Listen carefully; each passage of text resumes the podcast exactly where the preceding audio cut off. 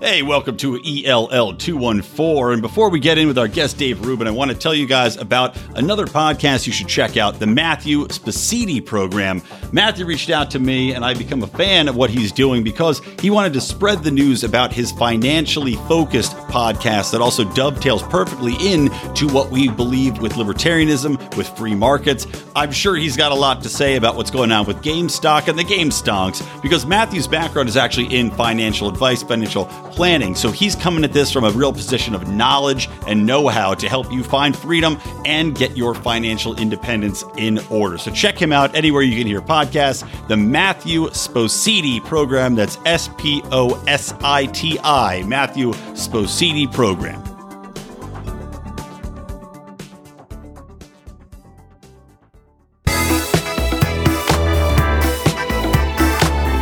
Welcome to Electric Liberty Land here on the Lions of Liberty podcast, your weekly shot of culture, comedy, and liberty with your host, Brian McWilliams.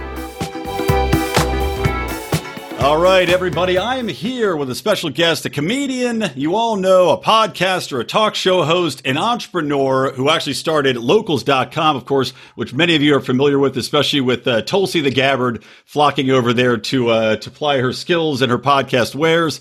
Uh, also, an author of Don't Burn This Book, Mr. Dave Rubin. Welcome to Electric Liberty Land. It's good to be with you. I like that. Tulsi the Gabbard. it's kind of kind of catchy, you know. It's like Winnie the Pooh, but you know, more attractive, a little bit of a Cruella de Vil streak. Yeah. Is a Gabbard a thing? Is that a real word? We're gonna make it a thing. We're gonna make We're it. It means.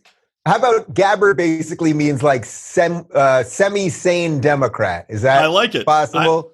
I, I like it's better than Blue Dog, right? I mean, the Gabbard's catchier than a Blue Dog Democrat. I mean, who knows that you're getting with that kind of thing?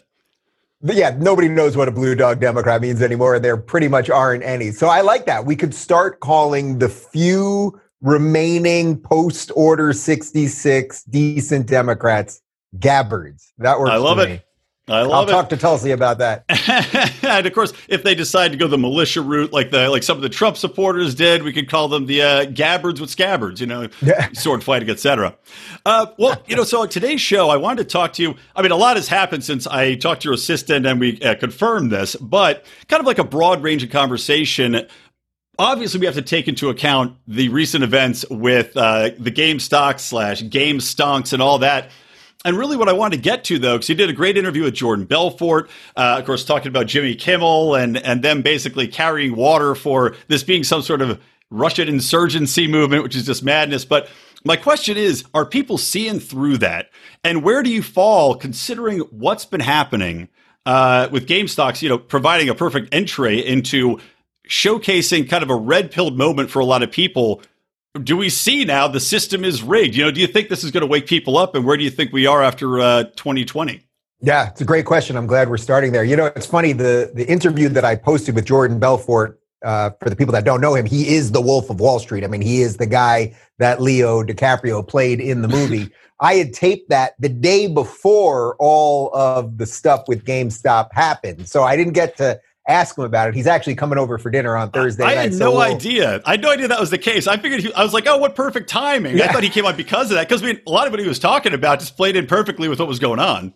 no, I know it, it, seemed like it was perfect timing, but it was actually the day before that all happened. But he's coming over on Thursday, and I'm thinking over dinner we're going to do like a little a little video with a little booze, and and we'll get caught up because uh, he knows obviously all the ins and the outs and the trickery yeah. that the machine can do and what happened here, of course, now to answer your question directly, is the people started doing tricks, right? The mm-hmm. people started saying, okay, you guys are going to short sell these things, you hedge fund managers. You're going to make money off the destruction of these companies. And by the way, GameStop, obviously, as a brick and mortar video game store, it's like they've had their day. I was yeah. I was assistant manager of electronics boutique in Broadway Mall, Hicksville, Long Island, back in '99. So I used to, in effect, work for GameStop. Electronics boutique became GameStop. I, I have a love of video games.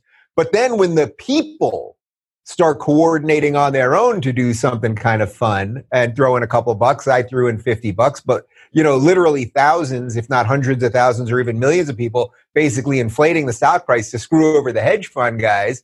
Uh, suddenly the system comes down crashing pretty hard. And we've got Jen Psaki, the uh, White House press secretary, the beloved Jen how, Psaki. Yeah. yeah. the beloved. She's going to circle back to you on that. uh, you know, talking about how the SEC has to look into it, and suddenly trading stops.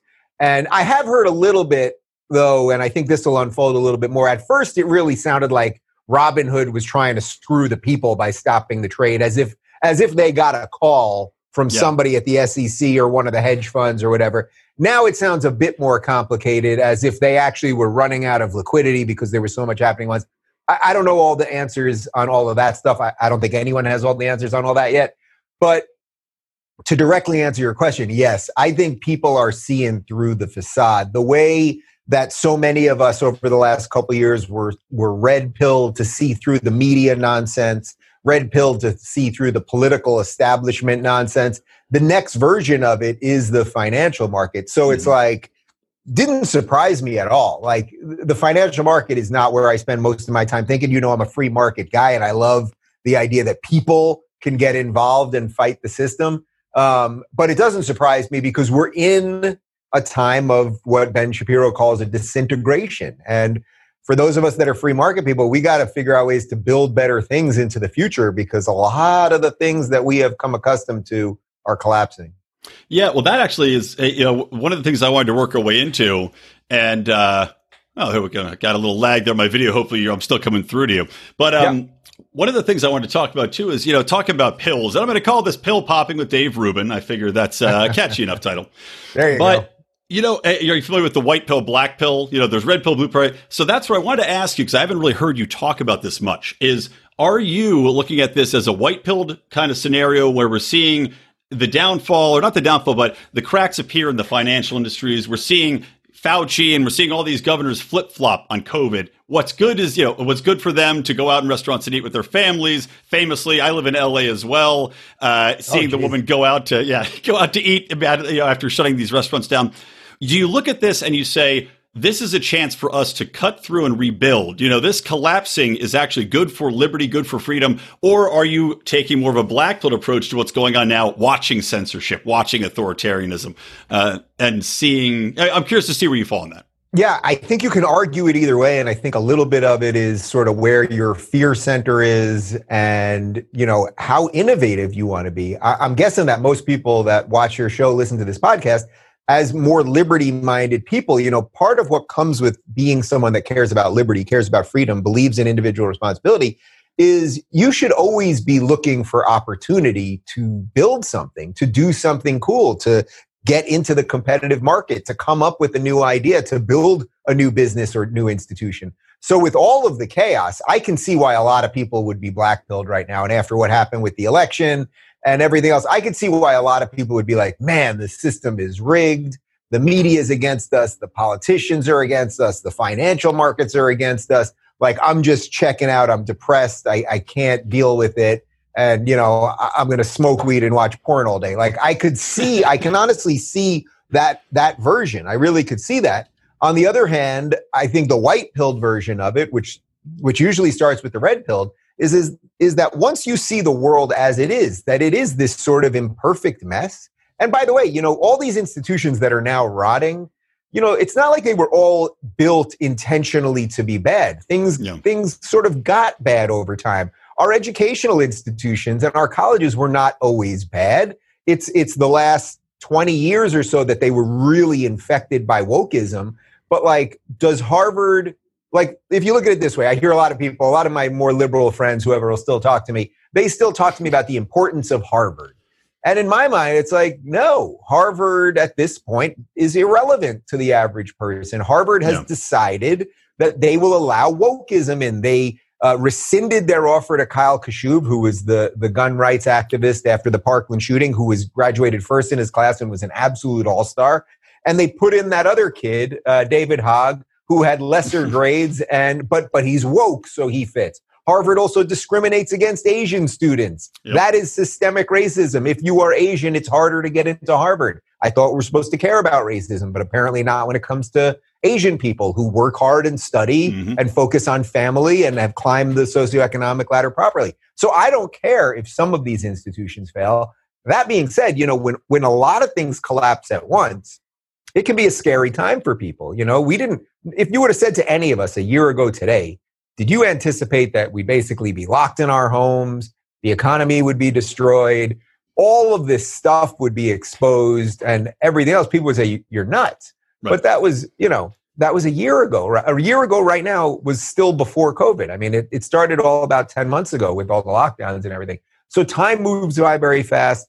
But I would say the white pill version, and it's it's what keeps me going, is that when all hell's breaking loose, when it feels like things are crumbling, there's huge opportunity. I mean, mm-hmm. there will be new businesses. People thought Enron was too big to fail. People thought Dell Computers or Gateway 2000 or Kodak or any of the dinosaurs of the past, that these things will never collapse. Well, I actually believe Google will collapse eventually. It will, you know, David versus Goliath. It will, Google will become so big and it will, by the way, inject all of that woke nonsense. And they won't hire the best engineers. They'll hire engineers based on skin color and sexuality. And guess what? Some company, maybe it'll be locals.com, where I don't hire based on skin color or sexuality. You know what I hire by? It's crazy.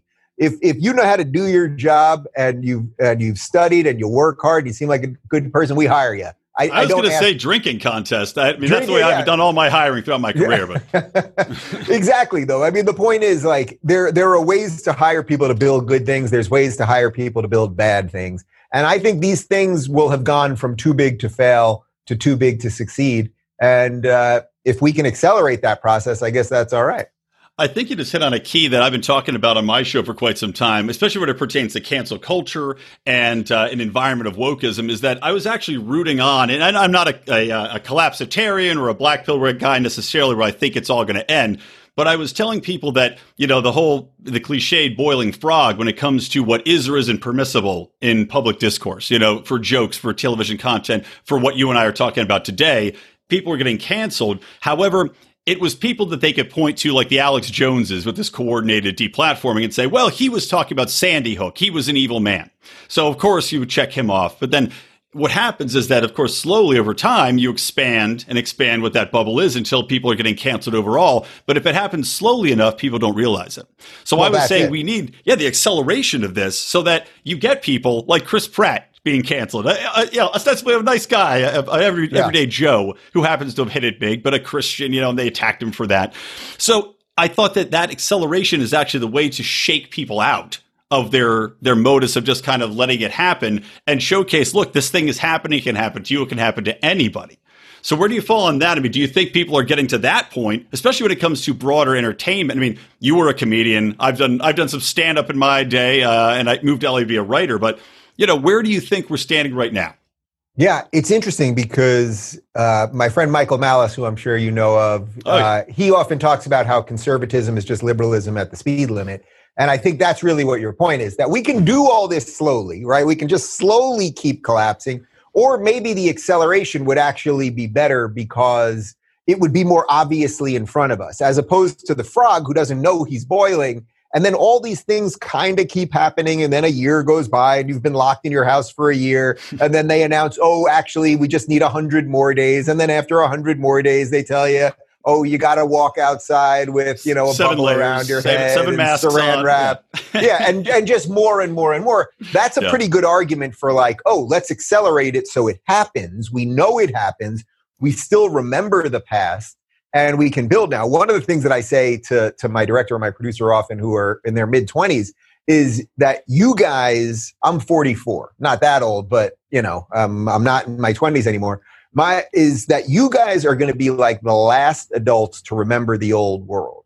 Mm-hmm. Meaning that if you're in your 20s now, you're going to remember some semblance of the old world as a somewhat functional human being, as opposed to a 15 year old that's you know going to only remember it through the context of being a kid. And yeah. and I think the wisdom that existed in the old world should not just be thrown away. And the things that we care about it from the old world about hard work and individual rights and things like that, those are things that have to be preserved. But should we accelerate it? I, I don't know exactly what you would do to accelerate it other than yeah. be aware right now. Be aware right now of who is looking at the world in a new way, who's desperately trying to hold on who's doing some in between version of that and and figure out you know man, if you thought your whole career was going to be having to commute to the city, you know, my dad just retired at 71. He retired last year. He had he had the same job at a at a company in New York City. He was in sales, but basically commuted from Long Island to New York City two hours a day, mm. same train, five days a week for you know roughly for like 35 40 years i actually did the math on it. I mean two years of the, of the man's life god bless him were on that long island railroad train to get Brutal. to the job to, to allow his family to live the way that uh, that he wanted. I love him for it. I credit him for it. Um, but that's a very different world than someone that's getting into the workforce now will see. And, and you got to map it out for you yeah. Well, it's interesting. You talk about getting into the workforce right now and also this younger generation. I've had some interesting experiences kind of seeing a different pushback. And maybe it's just the nature of rebellion, right? Because we've got these kids that are, you know, again, resisting Trump, which is hilarious when they elect Joe Biden, you know, who's the establishment shill. But I think you're seeing a, a younger Joe generation. Biden will save you. yeah, yeah. Go go look to this doddering old fool. He'll come in and lift you up on his, put him on his shoulders. Yeah. But I'm seeing some of my some of my friends, and I have a, a one year old daughter, right? So I'm I'm 41, right? Uh, yeah, 41. So I'm not that much younger than you, but I'm seeing some of these 15 year olds, you know, 18 year olds. They are really coming out of this, especially I think with the lockdowns. But they're coming out of it from a perspective of not trusting and not really listening to a lot of the traditional media. You know, so the gatekeepers of those truths are pretty much out of their sphere of relevancy. And it seems to me from talking to them like they know about Kamala Harris's police record. You know, they're not fans. They yeah. know about these lockdowns and they're very suspicious of what all, you know, the wokeism that everybody's adopting and these truths that are being put out there right now. I don't know if you have any experience talking to uh, to the youngins, but I'd be curious to hear. yeah, yeah. Well, I get that. I mean, you know, unfortunately, I only did one public speaking event of all of 2020 before first, they, they shut first, us down. well, it was actually at the end. I did it right before Christmas. I did an event in Florida, but so my oh, my first and last speaking event was was literally the last week of the year, which was pretty depressing. But usually, when I get out there, I do I do a ton of stuff at colleges. And and it's like if I even just say CNN, if I'm just up there and I say CNN, people start laughing. Like CNN yeah. is the punchline. Just in the last hour or so before I jumped on with you, so there was a clip of CNN going viral where they, where they have a legal analyst on there talking about the, the nonsensical Trump impeachment situation. Mm-hmm. And she says that the First Amendment does not protect your right to lie. That is completely untrue. First off, if that if that was true, then we'd all be in jail because every right. one of us is a liar, right? So we've all lied. Everyone has lied in life. Okay, so first off, it is just ridiculous. But also, she says that up there. John King is the host. He must know that that's not true. Of course, you can lie. Everyone yeah. lies. Eh, you know, everyone has lied.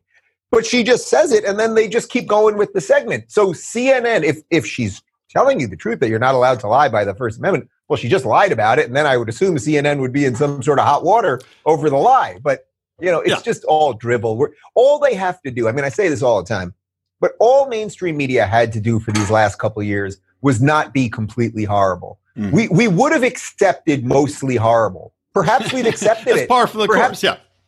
Well, that's the thing. Before the internet, we didn't know what we were accepting, right? So perhaps we would have accepted endless lies and nonsense had the internet not arrived. Then once the internet comes, it's not that everything that everyone on the internet is saying is true, obviously, but it allows you to see the narrative being built in real time. It right. allows you every time some nonsensical thing is said on CNN, which is exactly what happened, the views of this woman being taken down on Twitter by people like me will be more than the people that saw it on CNN in the oh, first oh, place. Sure. So, so that's the point. That's how we fight back. But by the way, that's why they would love to kick us all off these platforms oh, because precisely. they ain't happy with the fact checking.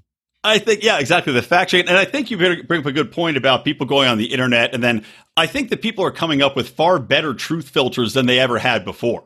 And you know, you've got mainstream media. You know, fake news, of course, was not Trump. Trump came to own the phrase, but it was actually coined, I believe, by CNN when talking about these alternative news sources.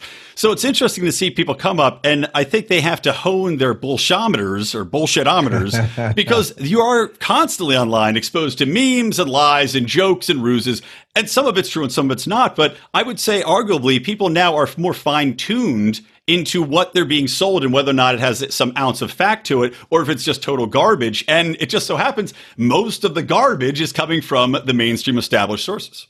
Hey guys, real quick, I want to take a break to tell you about a no garbage institution that is Zippix toothpicks. Zippix nicotine infused toothpicks.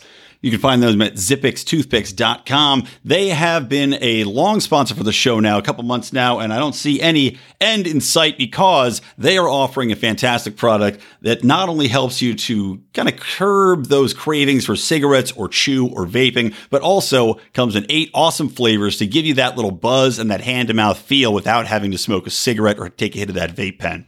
As I mentioned, I have a buddy who actually managed to stop vaping completely by using these. I myself like to use them if I'm doing a podcast, if I'm having a drink. Not only that, but I was hungover.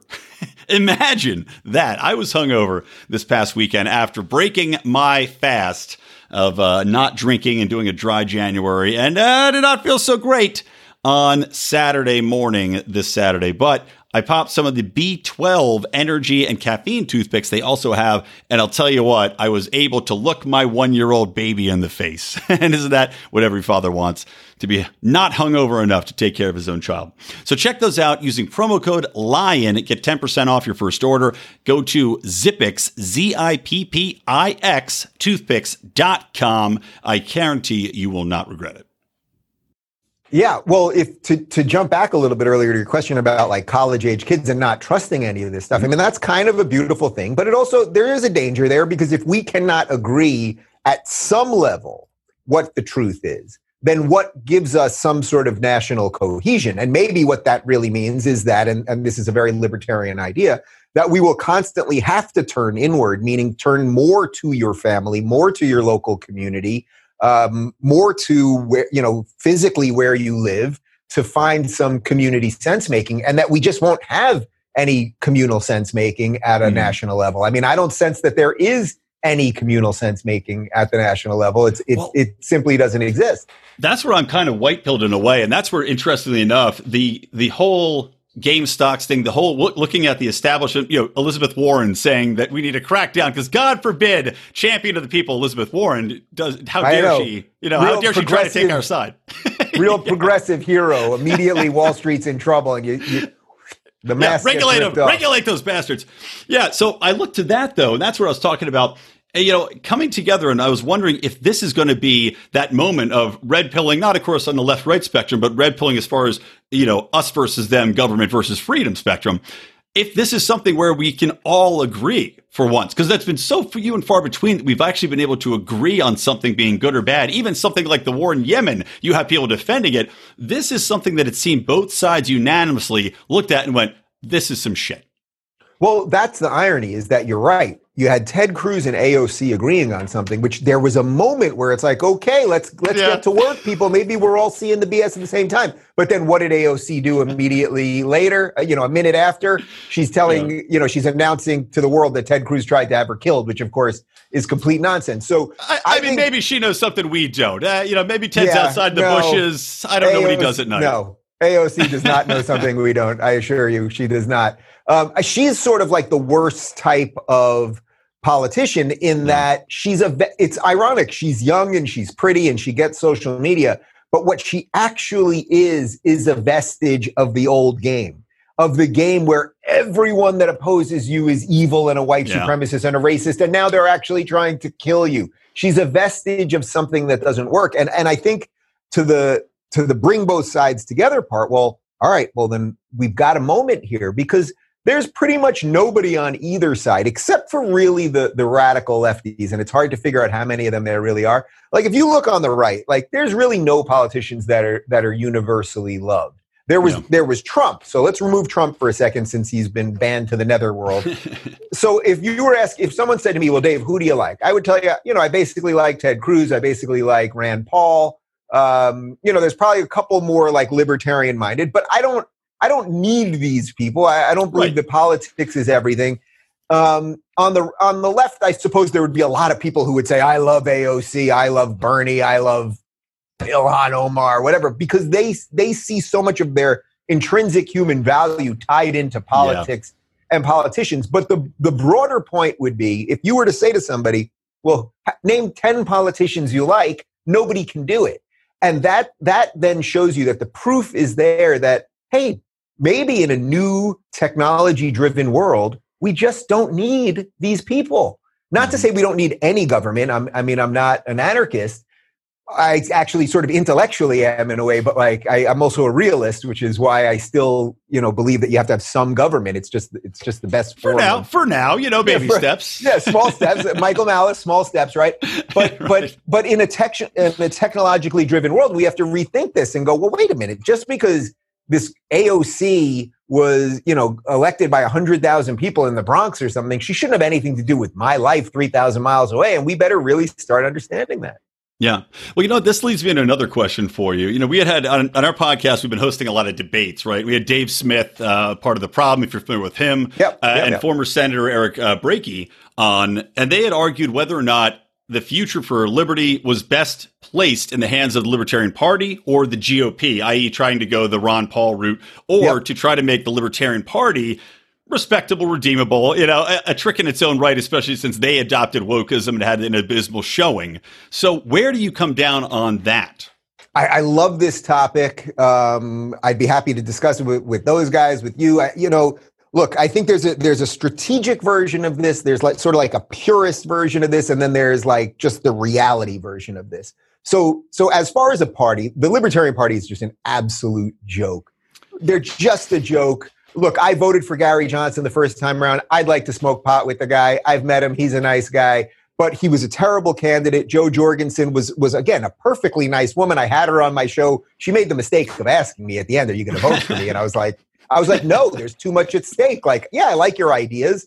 But like, if they wanted to really, you know, jolt the system, she was obviously not the candidate. It's like also, putting a frozen milk popsicle up there and expecting people to get very excited. It's just not yeah, going to do it it ain't going to do it. And then on top of everything else, you know, they do nothing down ticket basically. So it's like, you know, it's like you're just like an amateur show. Like, oh, every four years we find some marginal person to throw up there, and, and then that's kind of it.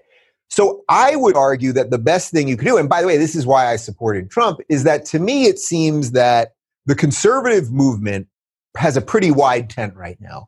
I would say you've got sort of the libertarian wing that would be on the more center side that you know is more okay with some of the social stuff or the stuff that libertarians like gay marriage nobody cares about that anymore yeah. really um, you know I, am personally pro-choice begrudgingly so but having some movement on that yeah, um, you then you have yeah then you have your more traditional religious conservatives people that want to use the state a little bit more you know i've, I've argued this with tucker carlson many times i didn't want the government to regulate big tech maybe i maybe i was wrong I, I think there's many ways to skin a cat you know, you had someone like Tucker wanting to regulate, even though that's generally not a conservative principle. The point is, we're obviously on the same side of things.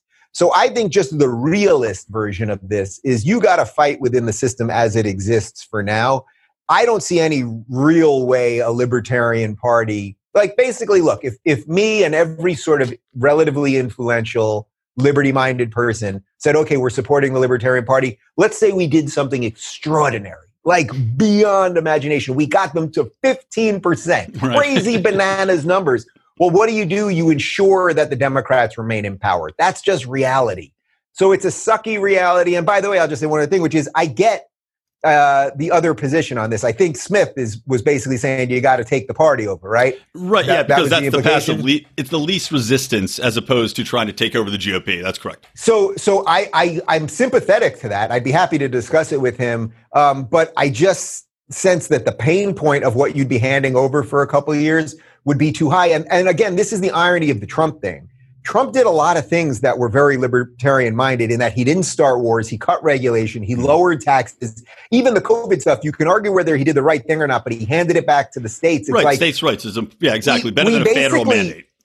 We basically got as close to a libertarian president, certainly as there's been in our lifetime. Agreed. So I think you, I think you work with that, but I, I can see it argued either way. All right. Well, I know we're running out of time. I want to ask you one more question.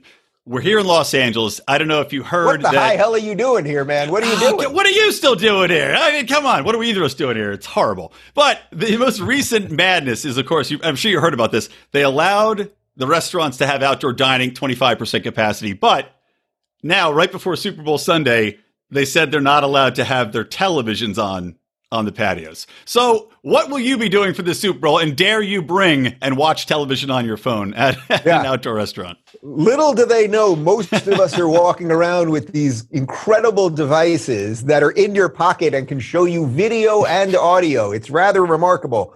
Um, so I think we're going to have a couple people here for the Super Bowl, which I'm not even sure is that legal now or not. I'm not even sure. Nobody cares. I mean, we yeah, are as long as they by, don't use your bathroom, right? That's uh, yeah, exactly.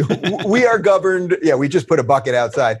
Look, we are governed by complete morons and idiots and hypocrites and buffoons from the top to bottom. Our our governor here, Gavin Newsom, is I would say probably he's probably the second worst. I actually think Andrew Cuomo what might be worse and more dangerous in a certain yeah. regard. But I'm completely for the recall of Gavin Newsom. Eric Garcetti's just an idiot who will nail, you know, kneel uh, in June in the midst of the height of the pandemic without a mask on. He'll kneel in front of Black Lives Matter people, like bowing to them as if they're the Pharaoh. And uh, and then he'll also you know tell us that we have to cancel everything. We've got these ridiculous people like City Supervisor Sheila Kuehl, who is the deciding vote three to two to close outdoor dining, and then she goes outdoor dining that very night. I mean, yep. you know, the litany of ridiculous people we have. But, my friend, the white pill of this is that I'm meeting an awful lot of people in LA who have absolutely had it. When I've gone to some of these rallies, the people that I meet there about opening up the city and opening up the state, these are not political people. These are mm-hmm. not conservatives, but they've had it. They hate the Democrats. They hate Garcetti. They hate Newsom. They just want to live their lives. So that is the mass red pilling and let's get this guy recalled and, and, let's see what happens. Although in this banana state, we'll probably recall him and then and then vote in oh, somebody, somebody far worse will come left. in. Yeah, yeah. exactly, exactly. Well, yeah, and that's that's something too. You always say, why are we both here? You know, somebody's got to fight for this damn city, right? So I guess it's you and I. listen, listen. I, I know we're tight here, but I'll just tell I'll tell you one other thing. So I had you know Michael Knowles from the Daily Wire. Yeah. So I had. I don't know him personally, but I know who you're talking about. Yeah. Yeah, yeah. So I had him over for dinner with his wife. We're having a great time. This is a couple months ago, and we're talking about, you know, should we stay or go? Should we stay or go? And I'm going, listen, if we stay and fight, we have a chance. It's like because because the truth is that if guys like you and I leave LA and say, okay, we can't live in California anymore, well, then the union is over. I mean, yeah. then we really do have a situation where the United States of America will no longer be united. That that's a very dangerous uh, position because I think we'd be in perpetual war with each other. But anyway, so Knowles and I, we drinking whiskey, we're getting nice. drunk, uh, and uh, basically we're like, all right, we're staying. That's it. I wake up the next morning. I open up my phone. Daily Wire announces they're moving to Nashville. Michael Knowles on his way to Nashville. He didn't know. He didn't know. I guess oh, really?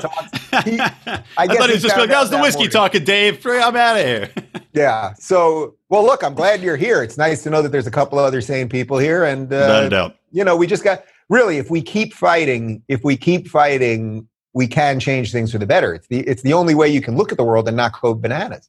Yeah, yeah, agreed. Well, Dave, do you want to wrap up? Do you have any, or I mean, obviously locals.com, you'll the Rubin Report everywhere. Anything else you want to tell people about before you go? I mean, locals is where I'm spending most of my energy right now. I didn't just want to complain about big tech. I started a company called locals.com. It's built within a completely libertarian mindset of how we should treat social media, that we should have small communities first. We build digital homes. We build homes for creators the way you would buy a house and then the house builder gets out of the way. That's what we do for you. We're a tech company, not a platform. We build you your house for your video, your audio, your community, your rules, your data and then it has nothing to do with us. And if you break the laws of the United States, you got bigger problems than Dave Rubin. so locals.com and, and my locals is rubinreport.locals.com. Beautiful. Well, thank you so much for coming on ELL and uh, look forward to listening to you for many years in the future. Don't leave LA yet. And if you do, you know, let me know so I know that uh, the, last rats are fleeing the ship. You don't, you don't want to be the last guy in Dodge. You know, I'll, I'll send you a note. All right. Thanks.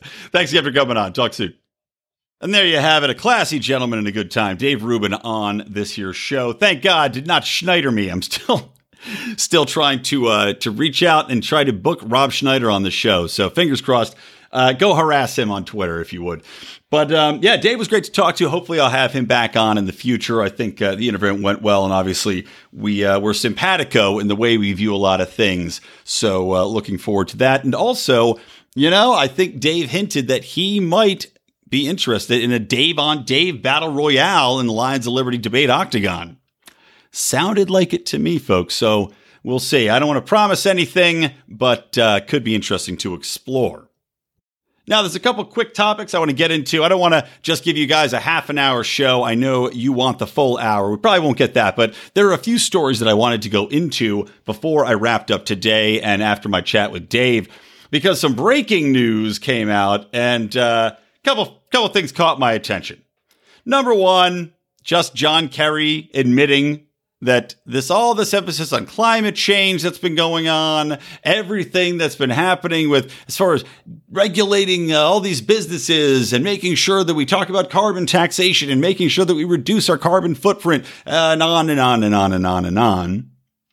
Well, John Kerry admitted that zero emissions in the United States really wouldn't make a damn bit of difference when it comes to climate change. Yes, the climate czar, John Kerry, admitted this because he was talking uh, ahead of Biden signing a bunch of executive actions, and of course, some of which dovetail into the Green New Deal, or what whatever he's calling it. Basically, is the same as the Green New Deal that was pushed forward by uh, AOC and others. But they're talking about going into the Paris Accord, getting back into the Paris climate agreements, and going farther, right? But the problem is, the United States is already pretty good when it comes to carbon emissions. It's other places, it's third world countries that haven't progressed as far as we have to be able to have the luxury of solar power and renewables and wind turbines and all these other things. So they still are very fossil fuel based, meaning we can punish our own citizens. We can tell them that they should walk everywhere. We can take away the lanes of traffic as they tried to do here in LA successfully in some places. Others they got beaten back. But it's not going to make a damn bit of difference unless the rest of the world can catch up or they can stop and see some of their own, I don't know, contributions to the climate situation.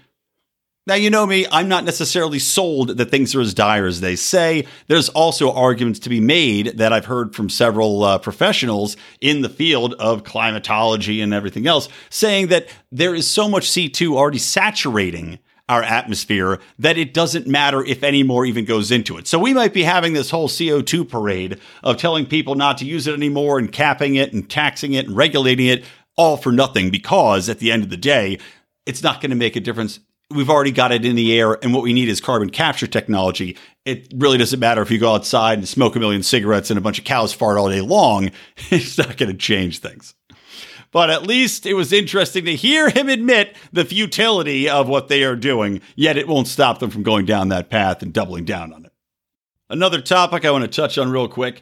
You know, Dave and I had talked about whether or not there were things that we could unite over, you know, the the great red pilling of America, which I think clearly Wall Street falls into that category, but also I do wonder if Black Lives Matter which, as you know, ran rampant through the streets of many cities, just absolutely destroying people's lives, livelihoods, private properties, making life a living hell and leaving billions of dollars of damage in their wake. But Black Lives Matter has been nominated for a Nobel Peace Prize for raising quote unquote peaceful awareness of injustice one can't help but think of the CNN reporter standing in front of a blazing warehouse fire and saying that the protests were mostly peaceful when this comes uh, comes out. But the thing that I think about is that Black Lives Matter's popularity it was something like 80% approved when it first came out. You know, when George Floyd, the video, the audio, everything had been released to the public, people were saying, okay, while I don't agree with everything going on here, I'm still outraged enough that I am going to go along with it. Okay, let's see where these protests are. Figuring they would be over in a day or two, right? Okay, there was a little violence, but people were angry. People were emotionally attached to this. It was a very, uh, you know, as far as we go, as far as videos are concerned, it was a moving and disturbing piece of footage. But then, as it kept going for weeks, four months as it got more violent, as more videos came out of people that were innocents getting beaten by, you know, looters, by random street thugs. And when you saw the police doing absolutely nothing about it, when you saw Chaz and Chop take over city blocks and basically just keep those people in a state of terror until the police finally went in and broke it up well, the support for Black Lives Matter continued to tumble, right? From down from 80%, tumble down, down, down until something like 75% of the population actually had a negative connotation and a negative opinion of Black Lives Matter and the movement.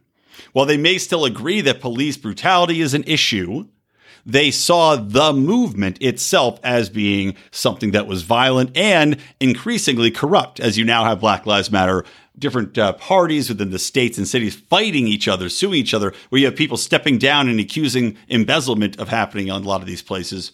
And you also see the sellout leaders go walk away from the movement to go sign multi million dollar deals with Warner Brothers. So you now have a far less positive sentiment towards BLM and people well aware of how much damage and violence took place. So it's interesting to see this No Mel Peace Prize, No Mel, No Bell, almost a Carvel, Carvel, mm, the chocolate whale. Uh, reminds me of my old gifted, you know, like these exercises or Odyssey of the Mind, right? If anybody out there was a, a dork like me and uh, took part in Odyssey of the Mind, where you had creative competitions by the smartens in your school. And you had one game in which you had word association. They'd say, name 50 things that start with uh, the letter G or that are green. And you'd have to go off. Kind of like what happened there. Nobel Prize, Nobel Prize. I don't know. Cookie Puss. Who can predict how the mind works? But anyway, people are seeing this. And I think a lot of people are going to see Black Lives Matter nominated for a Peace Prize and roll their eyes and laugh to themselves and say, this is just absolutely ridiculous. And I think it's probably become something that more of us can bond over and agree that this was a movement that got way too big and way too vicious way too quickly without any real repercussions or without the government doing the one thing you'd think they were supposed to do, which is to protect you when people are burning down your buildings and hitting you with two by fours, beating, beating up your grandpa because he dared to come and stop you from shattering the windows and stealing inventory from his store. I think a lot of people are going to be united more uh, more than you'd think. And then the last thing, our favorite, uh, I don't even know what you'd call her. She reminds me of like a mean old badger. You know, like if there was a cartoon badger that was cast as a newscaster in a, uh, a Disney ripoff, that's what Rachel Maddow would be. But our favorite angry Democratic honey badger, Rachel Maddow, has said that the GOP has become the party of, quote, fringe, violent, extremist criminal movement. Now, knowing what I just laid out for you with the Black Lives Matter movement, knowing that we have billions of dollars, hundreds of lives lost, or uh, people that were gravely injured, and thousands more that were injured or had life altering ramifications foisted upon them by the anger or just plain out greed of looters and extremists, I would say extremist criminal movements associated with Black Lives Matter. One just has to shake their head and marvel that Rachel Maddow says the GOP has become a party of fringe violent extremists. I don't consider a bunch of yahoos taking selfies in the Capitol building in one instance a uh, a sign of a fringe and violent party. I consider that just like BLM, and I'd stated this before, just like BLM, I consider them to be a bunch of people that were easily influenced by bad information that are probably not the smartest tools in the shed and went along with something that they clearly got wrapped up in and uh, and then just kind of got taken the moment. So there you go. Rachel Maddow, clearly unbiased in her opinion and analysis of the GOP and its current status. So that'll wrap it up, guys. I want to go through those real quick. Thanks for joining me, Brian McWilliams, here on Electric Libertyland. I want to make a shout out to get you to check out our Patreon, guys. Go to patreon.com forward slash Lions of Liberty. I have the interview with Dave and I posted there ad free. We also have a brand new Conspiracy Corner episode up. I'm working on the next Degenerate Gamblers, wherein do nothing, uh, not degenerate gamblers. We do degenerate gamblers, though. Although we're going to be wrapping it up for uh, probably doing more sporadically after the Super Bowl. We're recording our Super Bowl show, the Super Bowl Especial, tomorrow. If you're in the gambling mood and uh, want to listen to some crazy stories. But I'm working on Do Nothing Man, my libertarian superhero character. Uh, he will be taking on Robin Hood. So join the Patreon to hear how Do Nothing Man ventures into Sherwood Forest and uh, game stonks it up versus Robin Hood, former hero, now villain. Uh, and on top of just overall, just joining our private group. It's a good time, guys. You can join for as little as $5 a month. And also, our 500th episode is coming up. We're going to be recording that next week. We will be giving out books from Mark Claire's Liberty Library to people that join up in our Patreon. And you can also comment live and watch along with that. So make sure to join for that. And as always, guys, support libertarian endeavors that are not necessarily outwardly libertarian. I've said this before. It is absolutely vital that we elevate people trying to get out into mainstream culture and mass media. That's what we're doing with Bravo and Beer, our hilarious reality TV review show, which you can find anywhere podcasts are. We do a live feed on our Facebook page, so go and join that, Bravo and Beer, and uh, support libertarian content creators trying to get out in the mainstream and uh, woo the world, guys. All right, that's it for me, Brian McWilliams from the Lions of Liberty and from Electric Libertyland. Always stay plugged into liberty.